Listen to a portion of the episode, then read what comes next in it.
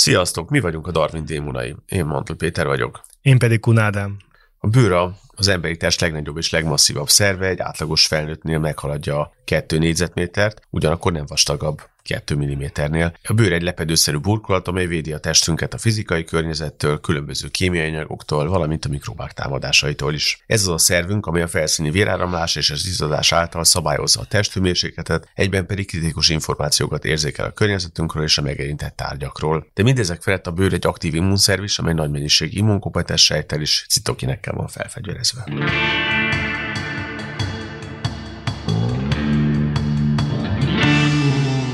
Ugye itt a COVID-tól még nem beszéltünk soha a szervrendszerekről, vagy szervekről, úgyhogy ezzel ilyen szempontból egy új fejezetet nyitunk a podcastunkban. De akkor persze először azt kéne akkor definiálnunk, hogy mi is egy szerv. Egy úgy fából vágjuk a fejszénket, hogy azt gondoltuk, hogy érdekes lehetne itt a külön a, a szervrendszerekről talán egy kicsit Igen. mélyebben beszélni, mint ahogy Igen. szoktunk. Vagy vásárolni a bőrünket, de... Igen, a szószoros értelművel, és a bőre kezdenénk, vagy kezd, gondoltuk kezdeni, mert hogy valóban ez a, hát a bevezető, úgymond az első szerv, amivel találkozunk, hogyha távolban megpillantunk egy, egy embert vagy egy állatot, akkor, akkor először ugye a bőrt látjuk, és ugye erről ebbe a adásban is lesz majd szó, hogy ez mennyire meghatározó az, hogy hogy néz ki, vagy hogy egy ember vagy egy, egy állat, ugye ebbe a tekintetben mennyire meghatározó az, hogy a bőre milyen, milyen, illetve milyen információkat árul el. Hát a bőr az, most csak az emberi bőrről, emberi bőre koncentrálva, de ugye ez a, jól tudom, az hát ez a gerincesekre alapvetően jellemző. Ez a gerincesekre alapvetően jellemző, ugye három réteg van, a, ez a, a legkülső réteget felhámnak nevezzük magyarul,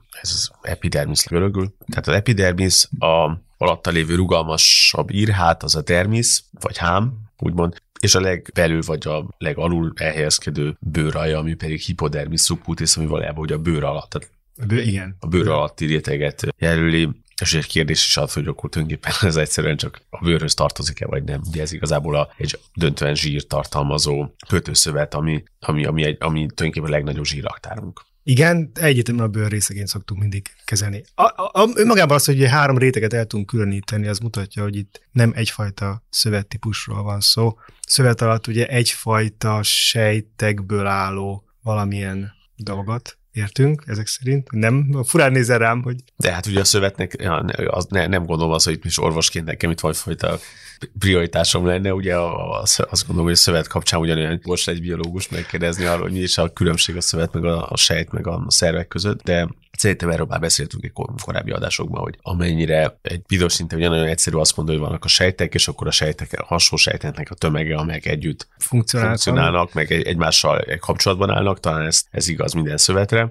Igen, egyetemen kapcsolatban kell állniuk, igen. igen ugye, az, tehát az a, a, a bőr kapcsán ez nagyon jól érthető, mert ott a, a, sejtek azok tényleg kapcsolódnak egymáshoz, ugye ez nélkül nem is lehetne ezt a védőfunkciót könnyen elképzelni, de vannak olyan szövetek, mint például a portszövet, ahol mondjuk a port sejtek egymástól sokszor elég nagy távolságra világra egy ilyen mátrixba beágyazva van. Hát igen, mert a sejt közötti állomány az sokkal jellemzőbb. Azért a bőr kapcsán is a sejt közötti állomány majd ugye a, a dermisben, tehát a az írhában ott azért bőven van. Rostok, igen, valóban, és mondjuk az agyra gondolunk, ott is ugye az idegsejtek hálózatadók sem, azok is egymással kapcsolatban állnak, de ott is azért vannak távolságok a különböző idegsejtek között, meg vannak más sejtek is. És akkor itt jövünk el ugye az a részhez, hogy ugye a szerv definíciója, amiről már biztos beszéltünk korábban, ott ugye különböző szövet, többfajta szövet található. Ami valamilyen egyfajta funkciót, be persze ez, hogy egyfajta funkció, előbb soroltad fel, hogy milyen sok funkció a bőrnek, de hogy akkor egy valami ilyen jól elkülöníthető, vagy valamennyire elkülöníthető dolog.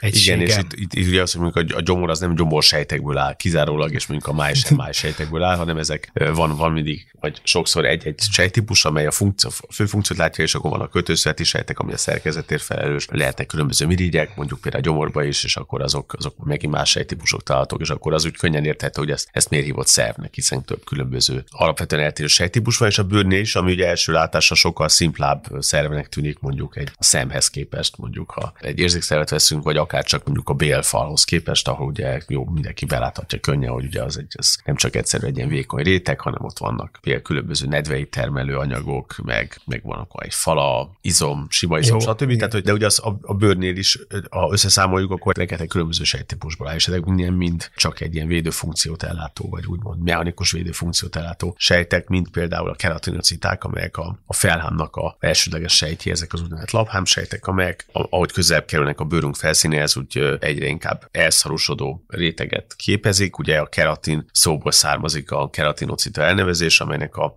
keratin a fehérje a fő alkotó eleme. És hogy a keratin az nem csak a, az emberi bőrnek a fő fehérjéje, hanem az összes elsősorban az állatokon, de az emberen is azért tetten érhető bőrfüggelékeknek, például a körömnek és a hajnak az alkotó eleme, és a, a mi körmünk az egy nagyon hasznos szerv, és majd itt fogunk beszélni a körömről talán külön is, hogy mennyire nem mindegy az, hogy van-e körmünk, vagy nincs, és milyen hosszú, de az állatoknál ugye a karmokról, meg különböző szarvakról, tülkökről. Hát igen, amikor pont a szarvak azok inkább csontos kinevések, de mondjuk a, a tülkök azok tényleg zömében ilyen elszarosodott függelékek. Jó, de a szarvnál is, tehát a szarvat borító réteg. Igen, az... van egy, borít, van egy borító réteg, ami persze felhámnak kell lenni, mindennek a felhám van a végén, vagy hát hogy mondjam, a legkülső rétegében. Hogy mennyire szarosodik el, hogy ez az elszarosodást kicsit olyan, olyan furán szoktuk esetleg értelmezni, mert mondjuk egy kezünkön vannak ilyen, hogy mondjam, szárazabb, szárazabb részek, vagy amik úgy megerőltetés miatt vastagabbak lesznek, azokra asszociálunk. Tehát persze az egész bőrünkön ez valamennyire el van szarusodva, hogy ezt a védőfunkciót el tudja látni. És akkor persze vannak átok, ahol, ahol ez a elszarosodás sokkal olyan szembetűnőbb, tehát mondjuk egy armadillón, aminek mondjam, hogy páncélja van. Persze maga a páncél egy csontos dolog, tehát maga a páncélemezei, de rajta is vannak ilyen pikkelyszerű kinövések lényegében, ami végül is egy elszarosodott felhámnak felel meg. Tehát az emlősök között is vannak azért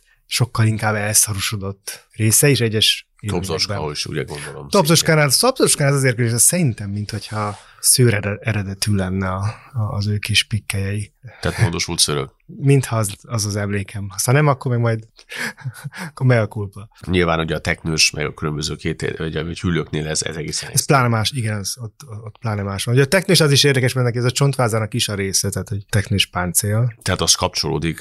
Ott egyetemen kapcsolódik, igen. Nagyon furán néznek ki. A, a bordákhoz, vagy? Hát igen, vég. Tehát a gerincvelő is kvázi, bocsánat, tehát maga a gerinc oszlop van egyben nőve vele, és, és utána a bordák feszítik ki, de, de ez tényleg így, így, tehát ez egy végig egy elcsontosodott valami. Ami viszont a, a belső axiális csontváznak a része, ha jól értem, hogy ahhoz kapcsolódik. De most nem hüllőkről akarunk külön beszélni. Nem, de jöttek ide érdekes, hogy a bőr az nem kap, tehát a bőr közvetlenül nem kapcsolódik a, a csontvázhoz embernél. Nem, nálunk nem. Sőt, igazából ez, ez jellemzően nem kapcsolódik. Ahol érdekes lehet, azok a másodlagos csontosodások. Van néhány másodlagos csontosodás, nálunk a patella, tehát a tért kalács, az egy másodlagosan elcsontosodott dolog. Az lényegében a bőr be van kicsit alatta azért ágyazva, nem?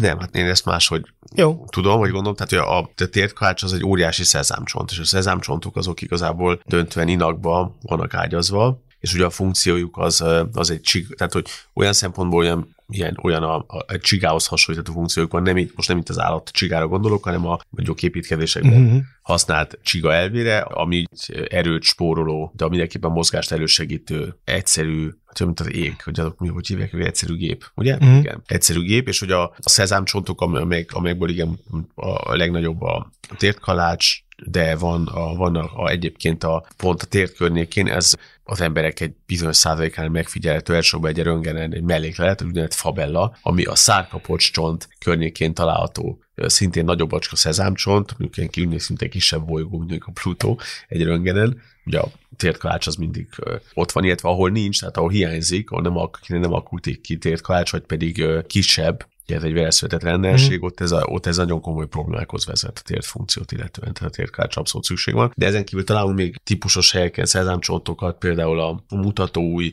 készítő izületénél, tehát az a készítő izület az az, ahol, ugye, ahol elkezd nőni az új, úgymond, illeszkedik a térthez, vagy illeszkedik a tenyerünkhöz, a tenyerünkhöz és a, a lábujjaknál is megfigyelhető tehát erre vannak nagyon szép ilyen anatómiai deskriptív munkák, hogy pontosan hány százalékban találhatunk hol szezámcsontokat. És, a, és a, a térkács a legnagyobb szezámcsont. Igen. Hogy ez imba van ágyazva, és nem úgy. Jó, imba van. Mert hogy én persze pont az armadillókra gondoltam, ahol, ahol ez itt a bőr alatti rétegben van nekik a páncéljaik, és az szintén, ez nem szezámcsont, de ott ez egy elcsontosodott, de másodlagosan elcsontosodott réteg, de nem úgy, mint a, a teknősöknek, ahol tényleg a, a vázhoz van ez a csontosodás, hanem ott másodlagos jelenik meg a, az embryonális fejlődés során. Hát már szezán csont különben a pandáknak van egy szezámcsontja, nekik a idézőjelben hüvelykújjuk, az egy szezámcsont. Ugye egy, egy normál mackónak minden ugye előre áll, nem úgy mint nekünk, ahol egy külön mozgatható a, a hüvelykújunk, és a, a fogáshoz egy szezámcsont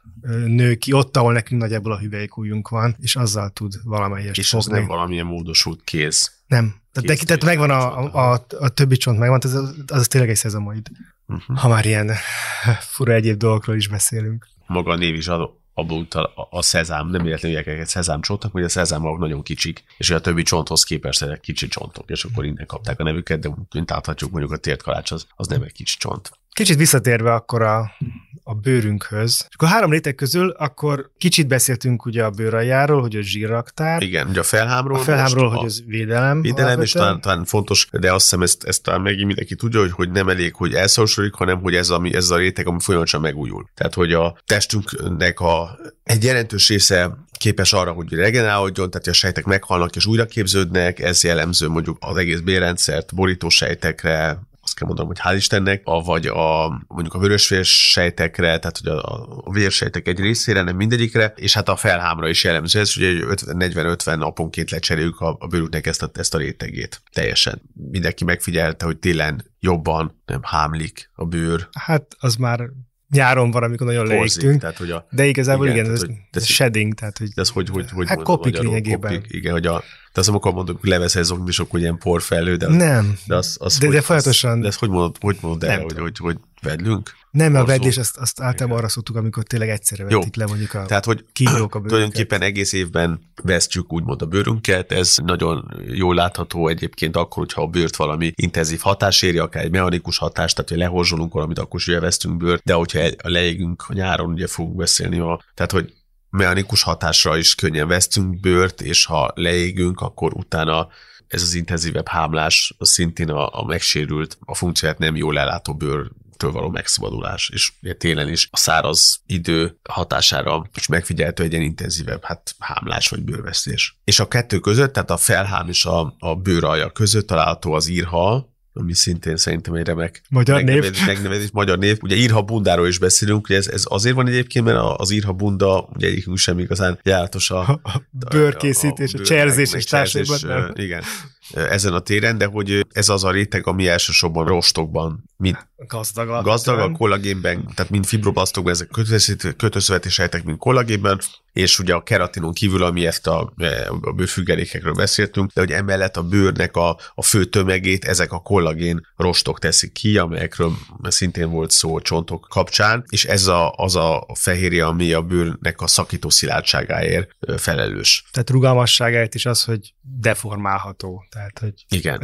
Be tudjuk nyomni, és nem fog eltörni, mint egy üveg például. Igen. Meg Nekünk a C-vitaminnal kapcsolatban beszéltünk ugyanúgy a skorbutról, hogy Igen, pont a kollagén szintézis ugye ott uh, problémássá válik, és emiatt ugye eleresztődik, tehát mondjuk a fogaknál nem, nem ágyoz, nem tartja meg a, a fogínya fogainkat, és ezért van fogvesztés a skorbutnál. Egy, egy, egy másik fontos funkciója a dermisznek ennek az írhának, hogy itt találhatóak mind a, a bőrt ellátó vérerek, amelyeknél az izzadság meg a izzadás és a hőháztartás szabályozásában játszik fontos szerepet, de ezen kívül a, a bőrt ellátó idegek, és még annyi egyéb ezzel asszociált funkció, meg, meg érzékelés, valamint a verejtékműügyek és a szőrtűszök is mind, mind ebben az, ír, ebben az írhában találhatók, tehát ez egy fontos réteg, legalább annyira fontos, vagy hát más funkciója van, de legalább olyan fontos, mint a felhám, ami elsőbb ez a hát funkciója van. Bármelyik nélkül nem működne a szervrendszer úgy, ahogy kell. Van-e példa arra mégis csak az állatvilágban, hogy, hogy nem három, hanem mondjuk csak két réteg? Ugye említette, az emlősöknél ez a három réteg, ez teljesen univerzális, sőt azt mondhatja a gerinceseknél is, azt jelenti, hogy a halaknak is van, nyilván igen, jó. Úgy emlékszem, hogy igen. Felhámok, igen.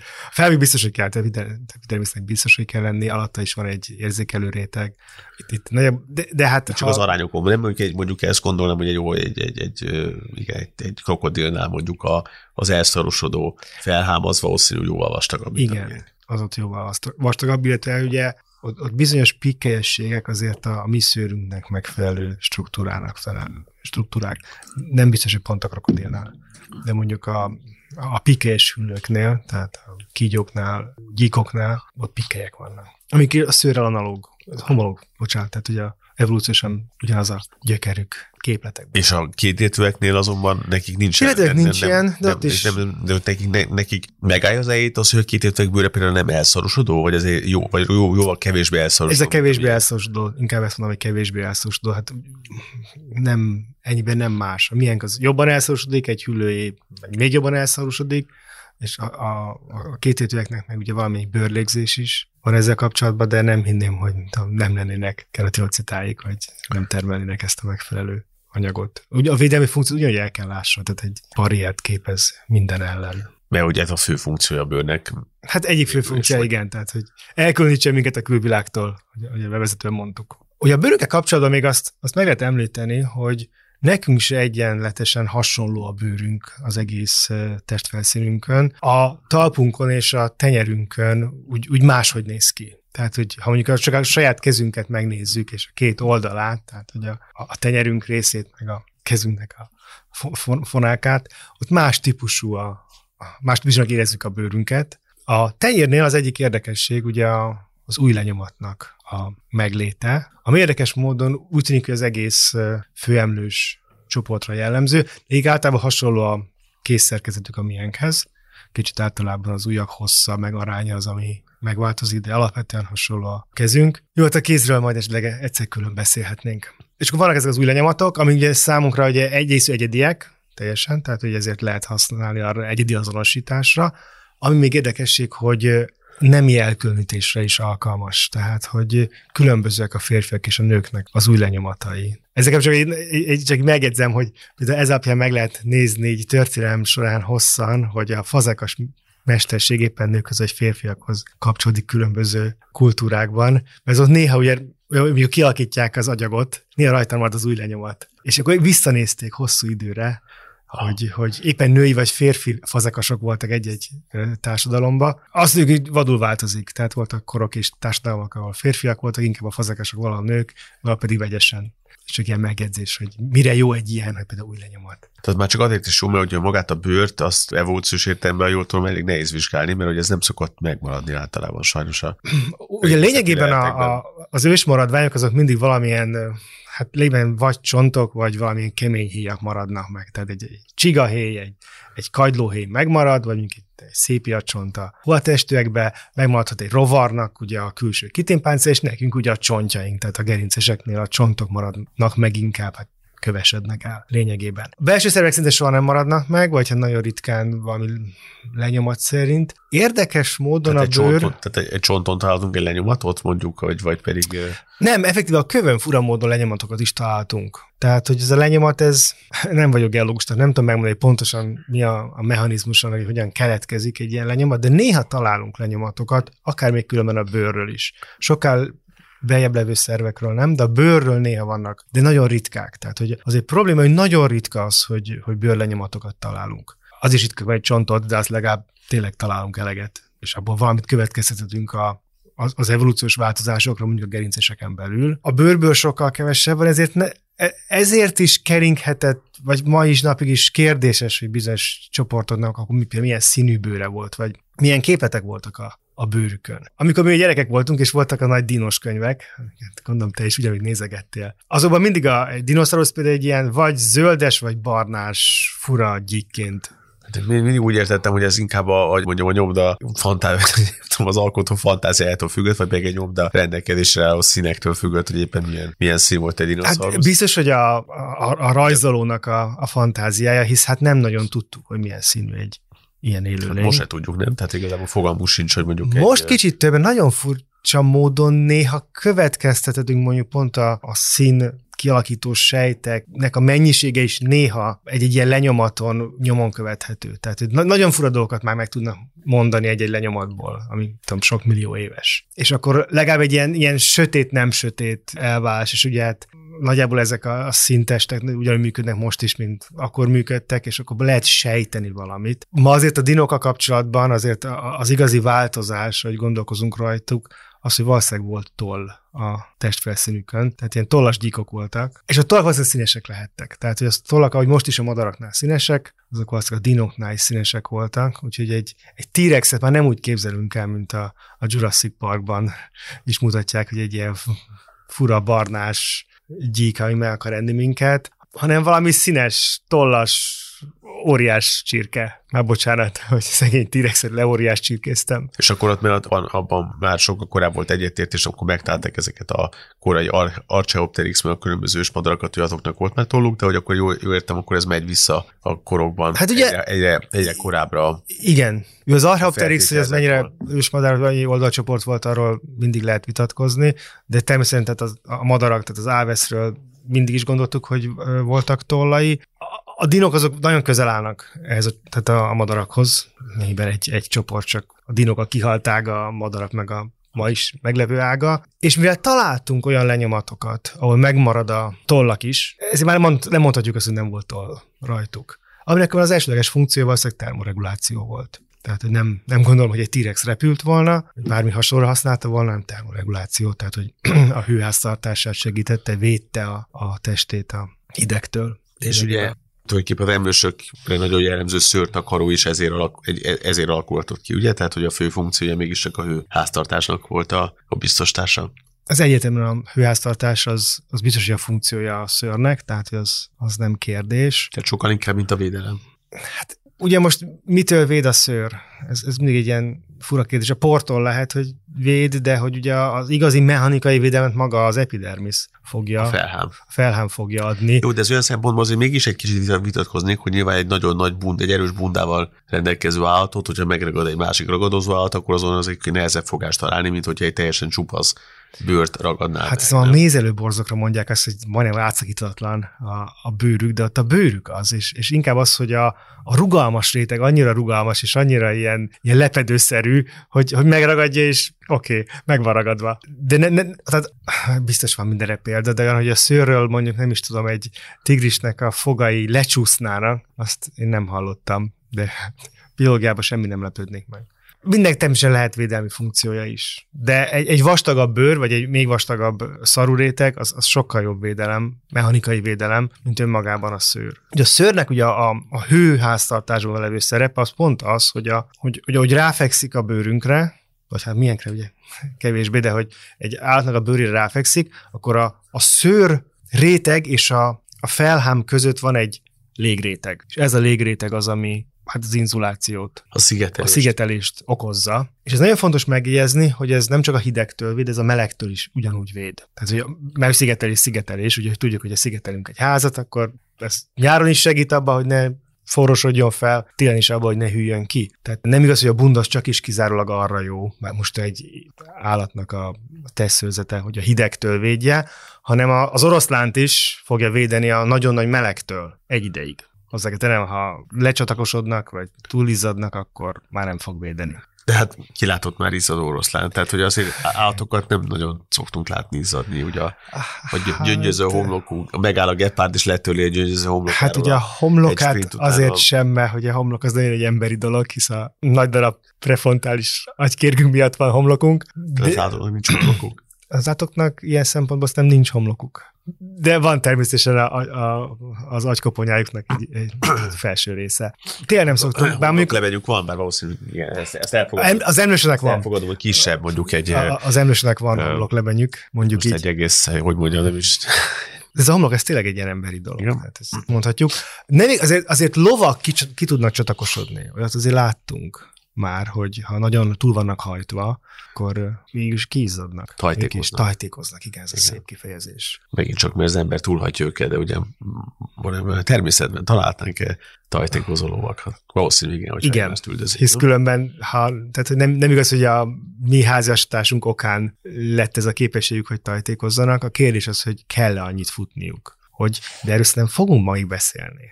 Kicsit később, majd a, ha már verejtékműrigy. Jó, Ugye a, a verejtéknek annyi köze is van a szőrhöz, hogy a, amelyek nem ugye verejtékmirigyek nincsenek kapcsolatban a szőr. Nincsenek. A igen. szőrrel, viszont a szarulmirigyek igen, ugye amelyek a... A fagyumirigyek. Fagyumirigy, az, ja, fagyum, nem szarulmirigyek nincsenek? Nem. Nem. Vagy Jó. nem. Fagyumirigy, azok egyértelműen a szőrhöz kapcsolódnak, azok kvázi egy ilyen... Ezek a szőrtűzök felszín részében nyílnak, és ezek a zsíros váladékot a fagyut termelik, amely, amely egyrészt fényezi a szőrszálakat, tehát ezt a fényes megjelenési biztos, hogy megint csak nem a, próbáljunk elszakadni a, az emberi szőrtől. De mikor a cicákról azt mondjuk, hogy a fényes a bundájuk. Fényes a bundájuk, igen. Jó, azt jelenti, hogy zsíros igazából, vagy fagyús, és ez nem csak fényezi, hanem védi is a szőrt valahogy. Hát például a víztől is akár, tehát egy ilyen vízleperkedő réteget is képezhet, amik esik az eső. Igen, és ugyanez a, a fagyú megtalálható a madarak igen, azt a toluknál nem, de mondjuk egy, tudjuk, hogy a kacsáknak ugye van egy valahogy felgyümirigyik ott hátul, és akkor azzal így, így kenegetik a, a, a tollaikat. Tehát egy, egy darab nagy fagyumirigyük van, és nem sok kis fagyumirigy, megint nehezet kérdeztem. nehezet kérdeztél, mert uh-huh. emlékezem kéne, hogy egy vagy kettő van, pároszer vagy, vagy nem pár. Hát már ezek általában azért ja. sok minden bilaterális. Jó, de nem ilyen, nem, nem, nem milliónyi, mint nálunk, nem? Mert nálunk Simán lehet, hogy náluk is lehet, de, de hogy biztos van hátul egy, egy külön fagyumirigy, amiből kenegetik aztán a tollaikat. Ezt nem mondtuk ki, hogy, hogy a szőr az egyik definiáló jellemzője az, az emlősöknek. Igazából két dolog van, a szőr és a tejtermelés, és ugye mi az, az, az emlős név ugye abból ered, hogy tejjel tápláljuk kicsinyeinket, vagy hát a nőstények, amire az égyezzük meg, hogy nem módosult verejtékmirigy, a, ugye a tejtermelő mirigyek, és akkor ilyen szemben ennek is köze van a, a bőrhöz. És a másnak is ugye a szőr, tehát ez testi szőrfedi, és gyerekeit tejjel táplálja, mind a kettő egy olyan dolog, ami a bőrhöz köthető, és ez definiálja az emlősöket.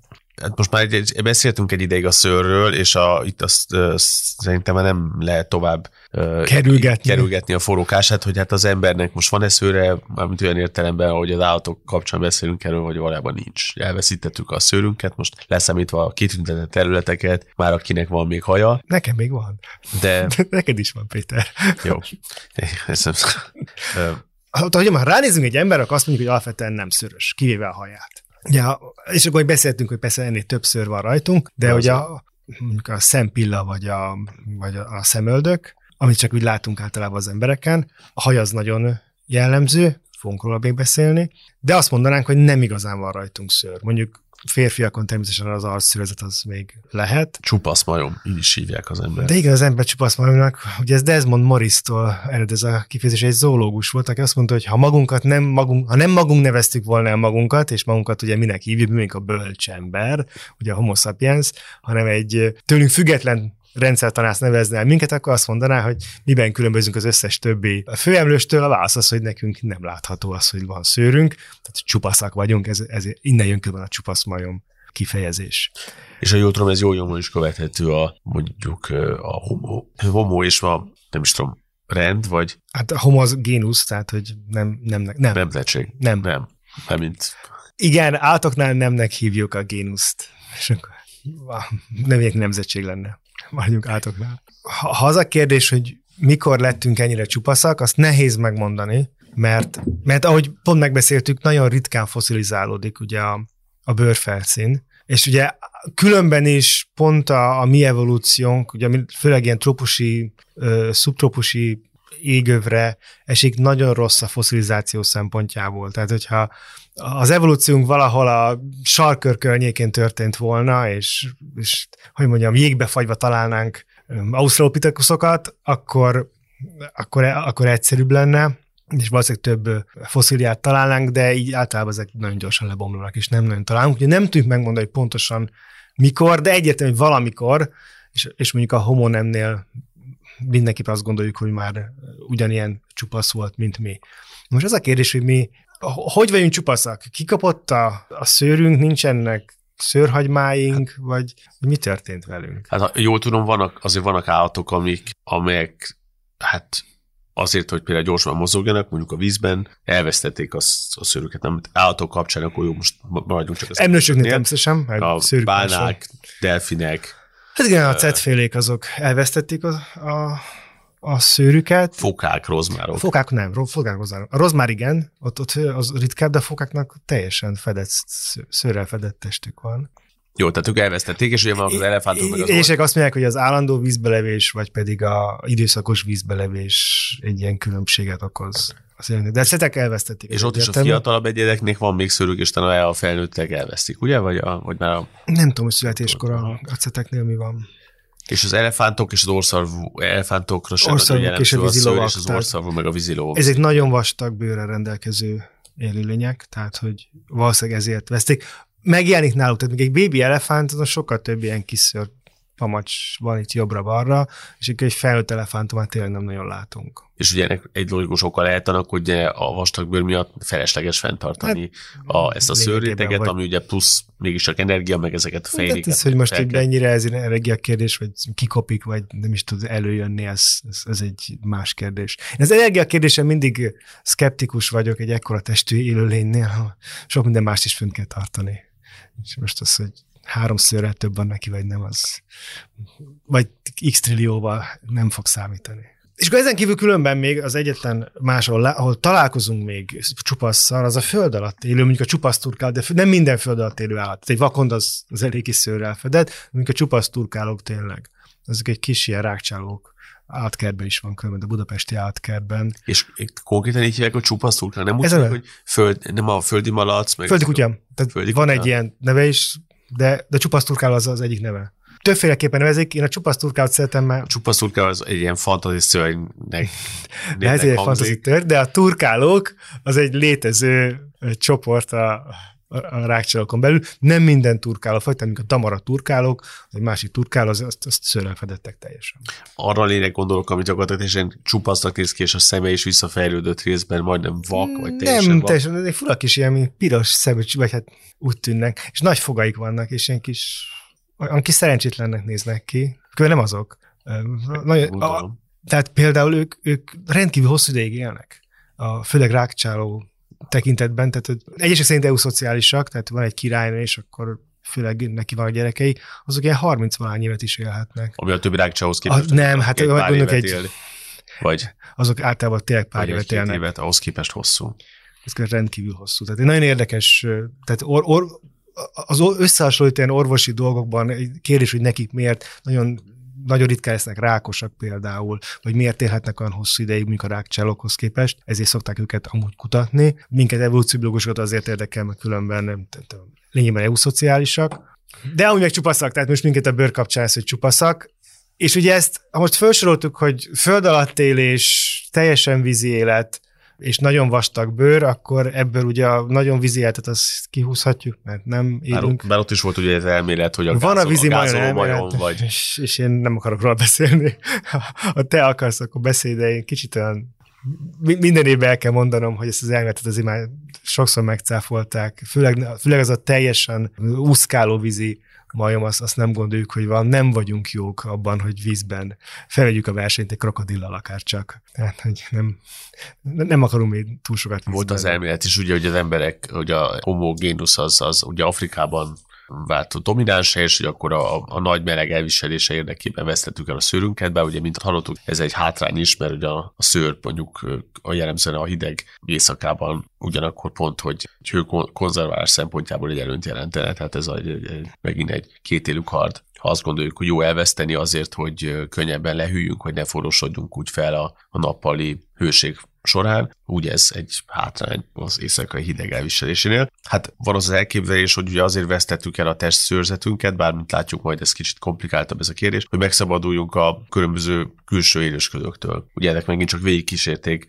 az emlősök megjelenését. Hát bár erre most csak... is vannak ektoparazitáink. Nekünk is, de hogy a, legtöbb, hogyha magunk elé képzelünk egy nagy testű növényevő állatot, ugye az egész napot áll, és adunk kívül, hogy eszik, mert ugye nagy mennyiségű ételre van szüksége ahhoz, hogy azt a, azt a nehezen lebontható cellulózt feldolgozza ugye a hosszú belegben. De ezen kívül ugye, amit még látunk az, hogy egész nap csapkodnak a farkukkal, ide-oda áldogálnak, hogy a rovarokat, bögőket, legyeket, és még, még más mi, egy, mi egyebeket elhessegessék magukról. Igen, és az ektoparaziták kullancsokról, tetvekről, bolhákról, bolhákról ezek a szőratkákról és hasonlókról beszélünk. Neki egy része köszöni szépen most is megvan rajtunk, egy részét, de neki egy része inkább ilyen higiéniai kérdés hogy mennyire sikerül elveszteni őket, vagy nem elveszteni. Van egy ilyen elmélet tényleg, hogy a szőrelvesztés alapvetően segít abban, hogy jobban láthatók a csupasz bőrön, akkor lehet őket szedni. Persze olyan méretűekről van szó, amik hát, láthatóak. Tehát hát a... meg könnyebb is eltávolítani, mert ugye nem tud elbújni. Nem, tehát, nem tud elbújni, egy, nem, Azt gondolom, bár nyilván ebbe egyikünk sem végzett nagyon intenzív kutató tevékenységet, de hogy egy vastag szőrtakaró, mélyére befurakodó kis élősködőket valószínű egy, egy, egy szarvasmarha például nagyon nehezen tudja eltávolítani. Hát szarvasmarha ellen nehezen tudná eltávolítani, mert hogy Bármit.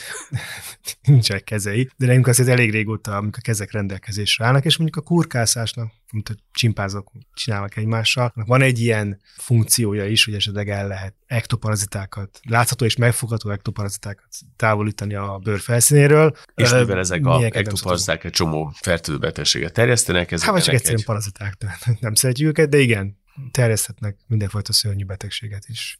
Van egy ilyen elmélet, valakik nagyon emellett kardoskodnak, hogy ez volt a fő ok. Most, ha a személyes véleményet bárki kíváncsi, akkor én nem gondolom, én, én inkább a, ezt a hőháztartás elmélet mellett. De tényleg egy jó igazolás annak, hogyha megnézzük az emberben, hol találhatóak még ektoparaziták, most leszámítunk a szúnyogokat, amelyek, amelyek inkább vérszívók és nem paraziták, igen, nem. akkor ugye hajtetű, fantetű, tehát hogy azok a régiókban, hát ahol van szőr. Igen, ott máshol meg nincs. Tehát, hogy a bolhák azért hál' Istennek nem nagyon frühatka, az mondjuk egyébként előfordul, de a, de a bolhák azok, azok jellemzően inkább a háziállatainkat érintik, és nem minket, ami azt hiszem De ezt tudnak csikkodni, hogyha a háziállatainkba elszaporodnak. Itt, itt már felmerül a, ennek kapcsán, annak kapcsán is, ugye hol alakultak ki, hol maradt meg a szőrünk, hogy ennek milyen egyéb funkciói vannak. De hogy ugye a másik elmélet az, hogy a szőrtelenség az tulajdonképpen egy a szexuális szelekció kapcsán jelenhetett meg, hogy, hogy valamikor ez a, a csupasság az, az egy, egy vonzó adottság lehetett. Erről mit, erről mit gondolsz? Vagy... Hát erről azt gondolom, hogy most tényleg azt gondolom, hogy nők kapcsán a csupasságot valamiért, hogy mondjam, szebbnek tartjuk. Van egy nagy része kulturális kérdés is alapvetően meg ez nyilván változhatott. A, és változhatott. A, a... Én inkább azt mondanám, hogy nem hiszem, hogy kezdetben ez lett volna, tehát hogy, hogy, hogy szexuális szelekció lett volna a kezdeti lökés arra, hogy, hogy elkezdjen a szőrünk vagy gyérülni, vagy rövidebb lenni, ezt még nem beszéltük meg igazából, de viszont föntartja. Tehát, hogy sokszor a szexuális szelekció később segít föntartani bizonyos jellegeket. Tehát ha azt mondjuk, hogy utána az fog tetszeni a másnak, hogy csupasz, akkor mondjuk nem fog elterjedni egy szőrösebb fenotípus például, mondjuk sokkal éjszakabbra, ahol akár mondjuk már érdekes is lehetne, hogy teljesen szőrösek legyünk, mint egy csimpánz.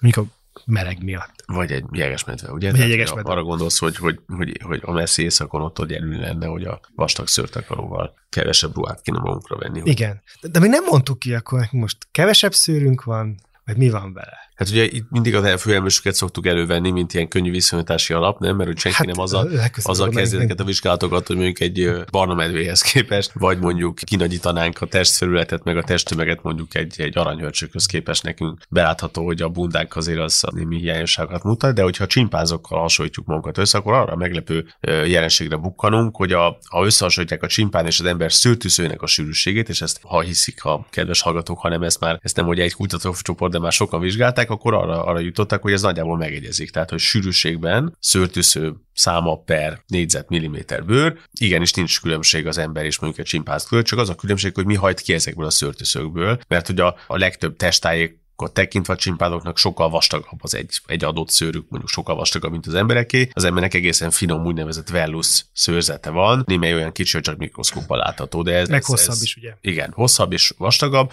de ez, ez azt gondolom, hogy talán, talán egy újdonság, vagy egy, egy meglepő hír lehet. Igen, és ez a mikroszkópot emelném hogy csak mikroszkóp alatt látszik, mert hogy mikor ezt, amikor a 20. század közepén számoltak ilyeneket, akkor ugye mondjuk az, ha az alkalunkat nézzük, az ott nekünk férfiaknak biztos van jól látható szőrök, van nőknek is van, speciál az alkalon. És ezt le lehet számolni, hogy hány darab jól látható szörnő ott ki.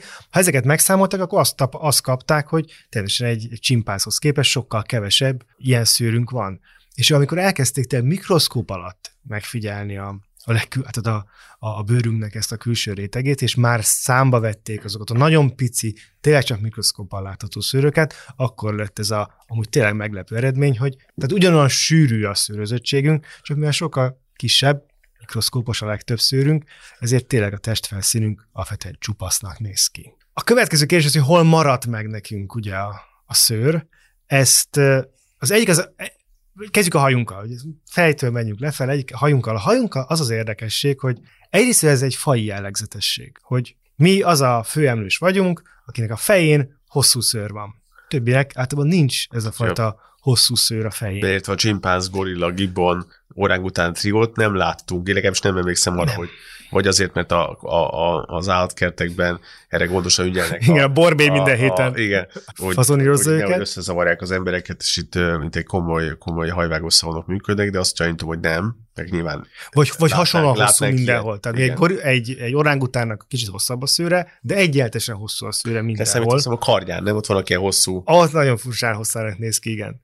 De hogy, de hogy nincs a, a, a hímeknek mondjuk lehet szakálok különben a, a, pont, az, pont az orángutánoknál, illetve a bonobóknak, ha egy bonobók, az nincs Magyarországon még bonobó. Törpecsimpánz. Hát hívják törpecsimpánz, én azt a bonobó kifejezést, mert hogy te annyira különböznek a csimpánztól. Ez nem volt teljesen triviális mindig. És nem is hívják, ugye angolul nem is nagyon hívják őket több, ez egy magyar Pigmi csimpánz, pigmi csimpánzi, tehát hogy ez a név tényleg létezett, és ugye ez a latin névből is ez van, ez a Pampaniscus, Míg a csimpánz ugye a pán troglodites.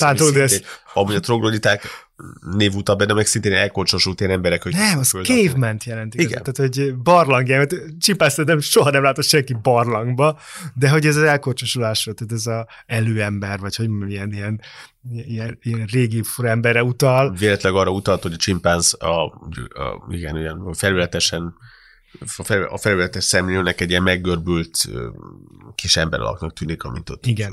Most a bonoboknak érdekes volt, van frizurájuk, de ilyen fura kis szétválasztott. Tehát, mint hogyha én a hajamat szétfele, kettőfele, kettőfele osztanám, osztanám de nagyon rövid. Jó, tehát, hogy messze nem olyan tehát amikor jól borbéhoznánk magunkat, tehát ki hetenként járnék borbéhoz, és így szétválasztanám a fizurámat. És nem nő meg, ugye? Tehát, a, nem. Hogy, hogy, hogy nem. Tehát az, az te vagy én nem járnánk borbéhoz, akkor a hajunk megnőne. Hát legalább olyan válig, vagy hát középig simán megnőne. És ez csak az emberre jellemző. Ez legalábbis itt a, a, az emberszabásúaknál biztos, hogy csak ránk jellemző. De ugye mondhatnám azt, hogy de a lovaknak a sörénye, vagy az oroszlánok, a himoroszlánknak a sörénye is egy ilyen hasonló a fejre, vagy hát a lovaknál ugye a, a nyaki részre jellemző a, a többi szőrtől elütő hosszúságú. Hozzáteszem, hogy a lovaknál különben, ugye ez, ez már a domestikált lovakra jellemző, ez a tényleg olyan hosszú hajszerű le levő. Van a, hát a sörénye. sörénye. Igen. Tehát van ilyen az átvilágban, az emberszabásúaknál nincs. Ha kicsit távolabb megyek, a, tehát a főemlősökre, egy-két főemlős van, ami még valamit a fején, valami egyéb, tehát mondjuk bajsza van. Van a, van a Giborok? Császár tamarinok, azt hiszem így ez a nevük, akik azért kaptak be úgy néznek ki, mint a Ferenc Jóska. Ilyen, ilyen hosszú bajszuk van. Tehát jellemző az külön, hogy, a, hogy az arcon van valami jellegzetesség, a, a szőrözöttség, szín elváltozás. Mandrillok, hossz. meg a drillok, tehát hogy a... A, a mandrilloknál, mondjuk a mandrilloknál nagyon érdekes, ugye a, ez, ez a kék, fehér-kékes valami az orruk mellett. Nem De most, a szőr. Nem, az, az csupasz bőr, ahol a vérerezettség miatt más a szín. Az, az a kékes-fehéres rész, az ott a vérerek okán lesz más színű. De akkor megint csak látható, hogy ez a, igen, tehát amire utaltál, hogy az arcon látható különböző szőr, függ, vagy a bőrfüggelékeknek a, és a bőrnek a színe, az, az valamiért, valamiért közös nevezőnek tűnik. Hát fontos a faj megkülönböztetésbe például. Igen, tehát hogy mert leszik könnyen változik, és ezért könnyen meg lehet különböztetni egyik élőlényt így aztán a másiktól. Mármint, hogy nem a faj megkülönböztetni, az, egy, az, egy, az, egy, az egyedeket megkülönböztetni egymást. Az egyedeket is, de ugye a fajokat is, tehát hogy mondjuk nekünk mindenkinek hosszú a haja, természetszerű, bárhogy ütem, hogy ha nem lejárnánk borbéhoz, és mondjuk a közeli rokonainknak meg nem. Ja, tehát el lehetne különíteni. Értem, hogy magunkat nem, nem, nem hát nehéz a, elkülöníteni. Azt a kérdés ma már nehéz vizsgálni valóban, hogy mondjuk, hogy igen, azt mondani, hogy összekevertem. Nem vettem észre, hogy az egy ember, és azt hittem, hogy mondjuk egy más nagy testű, nagy, nagy testű majom erre, azáltal, hogy a nagy testű majomokat bezártuk állatkertekbe, és a többeket kiirtottuk. Hát ez a 5-6 millió év ezért, elvállás az... Nem nehéz egymást. A, igen, tehát aki azt mondja, hogy nehezen találok, nehezen tudok más embereket találni, annak mások van, és nem az, hogy nincsenek. És a hajunk, ma mondhatnánk a mai, az európai kultúrában, hogy ugye a férfiaknak rövid haja van, a nőknek meg hosszú haja van, de ez természetszerűleg mindig, mindegynek hosszú haja lenne. Ez, ez, ez egy kulturális kérdés. Amit úgy emlékszek, hogy a római légióktól ered, ahol, ahol vágták a férfiaknak a haját. Mert hogy egyébként ugye a szexuális dimorfizmus azért van. A hajban? A hajban, meg a szőrben. Mi? Mondjad akkor, mert szerintem is van.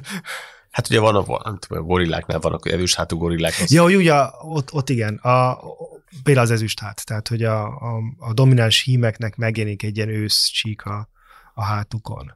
az a gorilláknál például van. És a, amiről kicsit korábban beszéltünk, hogy, a, hogy, hogy manapság egyértelműen a, a csupasz test a divat, úgymond, és hogy ez, ez lehetett esetleg egy később ráépülő természetes szelekció is. Ugye arra gondolok, hogy a, a férfiaknak az, hogy mondjuk szőrtelenítség a melkasukat, ez egy relatíve új keletű. Attól függ, van a kultúrák, akár korábban is megjelenik ez, de nálunk itt Európában tényleg ez egy nem régi. Olyan szemben van, a, a, a többi szörözöttség, a test többi szörözöttségében, hogy férfiak szörösebbek. Nekünk ugye a melkasunkon, a, a hasunkon egy ilyen csíkban lefele jellemzően szörösek vagyunk, a, a lábunk is, tehát mikor a combunk szörösebb, mint egy, egy női comb. Az alkarunk és ugye a lábszár, tehát az alsó lábszár az, az mind a két nemnél szőrös, de milyen az erősebb. És ugye a hajhoz sorolhatnánk a szakál és a bajusznak a meglétét. Olyan szempontból az haj, hogy az is hosszúra meg tud nőni, tehát nem olyan, mint a mondjuk a lábszőrünk, ami nem fog, hogy mondjam, verdesni a talpamat, ami kinő a térdem alatt. Vagy egy hosszú fácsolként. Hosszú, húzzák magunk után. magunk után. Tehát, hogy ilyen szempontból ez, ez minket ivari dimorfizmus köztünk, de mondjuk mondhatjuk a kopaszodásra való hajlamot, ami a férfiakra jellemző, inkább, de a nőkre mondjuk kevésbé jellemző, ami mögött amúgy tesztoszteront sejtünk, tehát hogy a magasabb tesztoszteron szintünk okán kihalnak a hajhagymáink. Mi, mi a helyzet azokkal az területekkel, ahol megmaradt a szőr? Ugye van a, említett a hajam, most, most tekintsünk el az arctól vagy a fejtől, akkor ugye találunk még szőrt a hónajak alatt, és a nemi régiók területén, vagy a gát környékén mondjuk így. Hát a gát környékén is van, de tehát hogy ez inkább elől a Szemirem domb és társainál. És csatolt régiók. És csatolt régiók, igen, tehát amit fanszerzetek. Akkor ennek mi lehet az oka? Ez, ez, ez, védelem, megint ugye ezek jellemzően a lágyabb részek, hogy könnyebben sebezhetőek, különösen mondjuk a nemi szerveket illetően, amelyeket, amelyek, amelyek elég védtelnek az embernél. Szóval a, a szőrünk az puha, tehát egy nagyon mechanikai védelmet nem nyújtana. Van egy olyan, elkép, volt egy olyan elképzelés, hogy, hogy bizonyos helyeken a szőrök, ami az orrunkban ugye vannak belül ilyen szőrök, aminek van egy ilyen porfelfogó funkciója, tehát kvázi egy védelmi funkciója, hogy esetleg valami hasonló funkciója lehetne a nemi szervek környékén, de hogyha kedves hallgatók elképzelek egy akár egy férfi, egy női nemi szervet, speciál az nyílások nem szőrösek. Sőt, kimondta nem szőrösek, tehát hogy viszonylag távol vannak a szőrös régiók. Ez azt gondoljuk, hogy nincs védelmi funkció funkciója. Sem a hónajnál, sem pedig a fanszörzetnél, a szeméremszörzetnél. Jelzésként, tehát hogy az, az egyiket az jelzésnek gondoljuk, a fanszőrzetet, egyszerűen csak azt mutatja, hogy az illető ivarérett, mert hogy valahogy azt jelezni kell. Egy társas élőlénynél mind nagyon fontos, hogy hogy tudjuk a másikról, hogy gyerekként kezeljük, vagy felnőttként kezeljük. Sőt, ugye ennél a, a megint csak a főemlősöknél ez sokkal bonyolultabb, mert ott ugye a színek és a, a megjelenés az, az sokszor jelentésértékű annak kapcsán is, hogy mondjuk a, a nőstény egyet az éppen ovulál-e, vagy milyen. Csimpázoknál megjelenik ez. Tehát csimpázoknak egyetemen jelződik az, hogy, Ciklusában hogy, hogy receptív, igen. És a ciklus, azon a periódusok kívül nem is nagyon foglalkoznak velük a hímek. Bonoboknál ez egy kicsit furcsa, mert ők még mindig azt jelzik, mint hogy ovulálnának tehát hogy nekik megszűnik ez a külön jelzés, ők mindig úgy néznek ki, mint hogyha ovulálnának. A, nő, a nőstények. Hát igen, hímek nem ovulálnak, mert hogy ovumot nem termelnek. Tehát, hogy nálunk ez, ez szerintem ivarérettséget jelent, alapvetően egy előről nagyon jól látható helyen van, és ugye a nemi szervek környékén, és ugye a pubertás, tehát hogy a, nem, az ivarérettség környékén jelenik meg a szőr, és akkor és a teljes ivarérettségkor lesz teljes, ahogy megjelenik. A honaj az egy másik érdekes kérdés, hogy a honajban mi marad. Arról alapvetően ma úgy gondolkozunk, hogy szakcsapdaként. Kicsi szakcsapdaként működik a, a szemérem szőrzet is. Most a szakcsapdával kapcsolatban azt azért mindig meg kell említenünk, hogy még megkezdem néhez hallgatóktól, hogy na jók az emberek, azok büdösek-e vagy sem, akkor az a válasz, hogy általában, hogy mi emberek büdösek vagyunk egymásnak. Ami egy nagyon fura kérdés, mert hogy mit jelent az, hogy valami büdös? Tehát, hogy mi, mik, a, mi azok a dolgok, amik büdösek számunkra?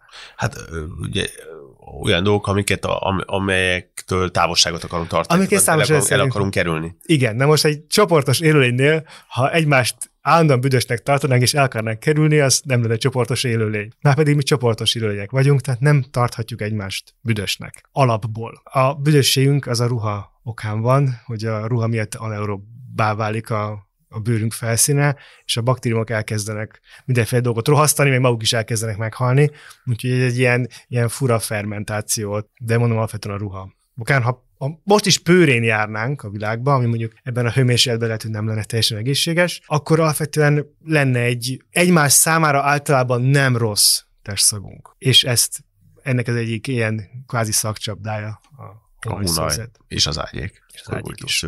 Ugye a másik funkciója, ez megint csak ugye összefügg azzal, hogy ugye ami, ami, ami ezért az illetért felelős, az ugye részben a verejtékmények által termelt verejték ami pedig megint csak ezt a, az embere talán különlegesen jellemző, innovációnak tekintető izzadás kapcsán fontos, amely mellett talán megint csak ugye ezzel szoktunk menni, ugye mint egy ilyen kellemetlen mellékhatás annak, hogy elmegyünk futni, vagy közben nyáron van valamilyen megerőltető munkát, vagy akár csak egy egyszerű mozgást is végzünk, és akkor izzadunk, és ez olyan kellemetlen, és megint csak összefügg azzal, hogy akkor tisztálkodni kell, hogy elkerüljük ezt a mások számára előnytelen illatokat, meg saját számunkra is előnytelen illatokat. Már azt mondani, hogy ha csupaszant futnánk, az ilyen erős fizikai munka által termelt izzadságnak alapvetően jó illata van. Az megint más, amikor a ruhánkba, tehát hogy a, a polóba megyünk, és a polóba be, beleizzadunk, és a polónak van borzalmasan rossz szaga. Jó, de azt tudtam hogy ezt mindenki próbálja ki Mindenki próbálja És talán, a félpucéran végzett kerti munka. Igen, hozta meg velünk ennek az eredményt,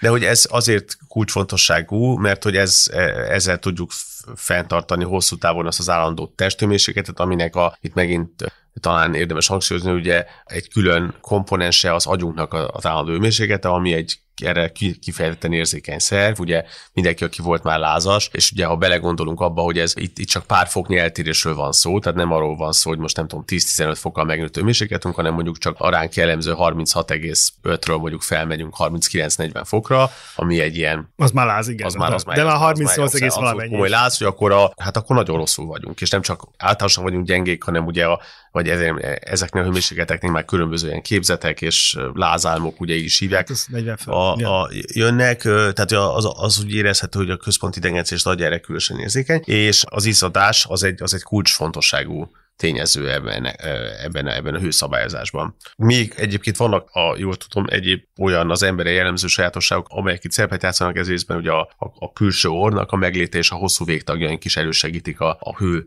leadásának a képességét. Bár gondolom a hosszú végtagjaink, hosszú lábaknak inkább a két lábon járás okában. Igen, és a hosszú karoknak nyilván az, hogy el tudjunk érni hát messze, messzebb lévő gyümölcseket de hogy, a, de hogy a, a, a, a testméretnek és a végtagok hosszának a aránya az. az Igen, de a, tapasztalunk olyat, hogy azokon a népeknél, ahol, ahol tényleg tropusi napon vannak, vagy szubtropusi hőmérsékleten, igen, azok ott tényleg ez a vékonyabb és ilyen hosszú, tehát nagy felületű bőr van. Hosszú végtagok vannak, tehát nagy felületű ők lesz, és mondjuk az eszkimoknál, ahol inkább a hűnek a konzerváció lenne fontos, és sokkal inkább ilyen tömzsibb testalkot vesznek föl. Amúgy, hogy, hogy miért fontos itt a hőszabályozás, mert ugye a hőszabályozás lenne egy még egyszerűbb módja, nem kell napra menni. A legtöbb átkülönben ezt alkalmazza, hogy vagy nagyon korlátozza azt, hogy mikor van napon. Azért mi se szoktunk mondjuk a déli órákban biztos, hogy akkor futnánk maratont. A másik meg az, hogy megpróbál nem túlhevülni. Mi pont abban jók vagyunk, hogy a csupaszbőr és az izzadás kombinációként nagyon sokára fogunk csak túlhevülni. Mi is túlhevülnénk. Tehát, hogy nem izzadnánk, és elkezdenénk futni, az rossz lenne nekünk. Lehet, hogy a szagunk nem lenne, vagy, de, de nagyon gyorsan túlhevülnénk, és akkor meg kéne állnunk. Ugyanis volt egy, van egy olyan vadászati módszer, amit kifárasztásos vadászatnak hívnak. Ami azt jelenti, hogy nagyon sokáig kell üldözni egy állatot. Egy átlag antilop, vagy bármilyen ilyen négylábú kérődző, sokkal gyorsabban fut nálunk. De ezt nem bírja sokáig. Az azt jelenti, hogy meg fog állni, mert túlhevül. És elég sokáig üldözzük, aki idővel annyira túlhevül, hogy összeomlik lényegében. És akkor oda kell menni, és le kell szúrni. De onnantól ez nem egy kérdés, hogy nagyon gyorsan meg lehet ölni. Ez egy létező, ma is létező különben vadászati mód, de azt gondoltuk, hogy az őseink ezt tökére fejlesztették, ezt a vadászati módot. És erre, erre nagyon jók vagyunk. Tehát a, a viszonylag melegben sokáig futni, maraton. Átok nem futnak maraton. Nem futnak pár ultramaratont. Tehát, soha, igen, hát soha nem értették meg, hogy ez Most miért nekünk? Nem, nem, nem. De furcsa mód különben, nem vannak néha... Az, a, az endorfin felszabadulást, nem, nem. és utána a, a, az, hogy ezt posztolni tudják különböző szociális médiák. Majd De mi nagyon jók vagyunk ebben a hosszú távú futás dolgokban, még ha nem is úgy, hogy én még nem futottam maratont, még fél maraton se. És nem is voltál, ne, és igen, és nem is, nem, nem is vettél részt olyan versenyben, ahol mondjuk ugye ezt egy, egy, egy gazerával. Nem, és gazát se, se így kellett, maximum két ember kellett futni, hogy a hűtőpultig eljussunk, hogy kinek jut még a csirkeszányból, vagy nem tudom miből. Gazellacombot. Gazellacombot. Gazellacombot még nem láttam hűtőpultban, de értem a, ami problémát. Kés, ami késik, az nem múlik. Ami késik, nem múlik. Tehát, hogy ezért is fontos nekünk ez a hőháztartás, és, és azt gondoljuk, hogy ez volt a fő szelekciós nyomás, az, amelyet, hogy ugye a szőrünk is, hát így mint kisebbek, tehát hogy csupasz lesz a bőrünk, és el, nagyon sok verejtékmirigy van a testünk minden táján. Igen, és ezek a verítékmirigyek, ezek, ezeknek két fő típusuk van, vannak az ekrin és az apokrin mirigyek. Az ekrin mirigyek azok a, bőr külső részén helyezkednek el, és inkább híg, vizes folyadékot, tehát az, a verítéknek azt a komponensét termelik, ami inkább a vizes. Hát ez a gyöngyöző homlok. Komponens, ugye, igen. Egy kis vízcseppek jönnek. És vannak az apokrin mirigyek, amelyek, tudom, azok, azok inkább zsíros, nem? Igen, azok inkább ilyen olajos. Olajos zsíros nedveket És azok pedig kell. elsősorban a hónajban gáton és a külső személyem csatornába koncentrálok, és megint itt valószínű ebben a úgynevezett szagos komponensért felelősek a vezetéknek. Tehát ha, ha már a, a, itt a sűrűséget kihangsúlyoztuk a szőr tekintetében, akkor érdemes itt elmondani, hogy az embernek kb. embereknek tízszer több izzadságmirigyük van, mint a csimpánzoknak vagy a makákoknak, mint egy a bőr felületére lebontva, és ez azt is kiegészíti, hogy az ekrin és az apokrin az aránya is eltér. Az óvilági majmoknál, például a makákoknál ők egyelő arányban rendelkeznek ekrin és apokrin mirigyekkel, csimpánzoknál és a gorilláknál nagyjából kettő ekrin, tehát kettő inkább a, a vizes komponenset sérfelelős mirit található egy ilyen olajos mirigyre, és az embernél pedig az izzadság az majdnem 100%-ban ekrin, tehát hogyha azt gondoljuk, hogy túl szagos a, a mi verejtékünk, illetve túl kevésbé olajos, akkor, akkor érdemes meggondolni, hogy az állatoknál ez az arány, ez akár a közeli rokonainknál is nagyon más jelentősen eltér. És ennek, ennek az ekriményeknek a sűrűsége magyarázza a homo sapiensnek a csodálatos izzadási képességét, hogy legtöbb ember az képes óránként könnyedén egy litert, és ugye, vagy egy napra lebontva akár 10 litert is izzadni, ugye ami egy hihetetlen mennyiség, hogyha ezt... Meg pótolni is kell, ugye?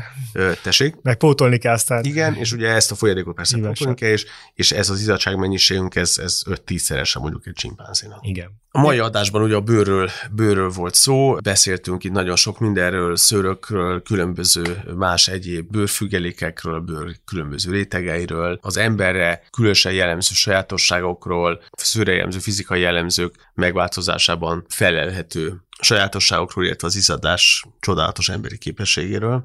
A mai adásban azt jártuk körül, hogy mi is teszi csupasszá az embert, és hogy igazából ez a csupasz ember kifejezés, ez helytálló-e, mint láttuk a, az ember jóval többet izzad, mint egy csimpánz, még úgyis, hogy ugyanannyi darab szőrünk van nézetméterenként, ám ezek a szőrök jóval kisebbek és vékonyabbak, és reméljük, hogy kicsit tárgyaltuk ezt a képet, és talán egy-két érdekességre sikerült felhívnunk a figyelmet az emberi bőr kapcsán. Sziasztok! Mi voltunk a Darwin démonai. Sziasztok!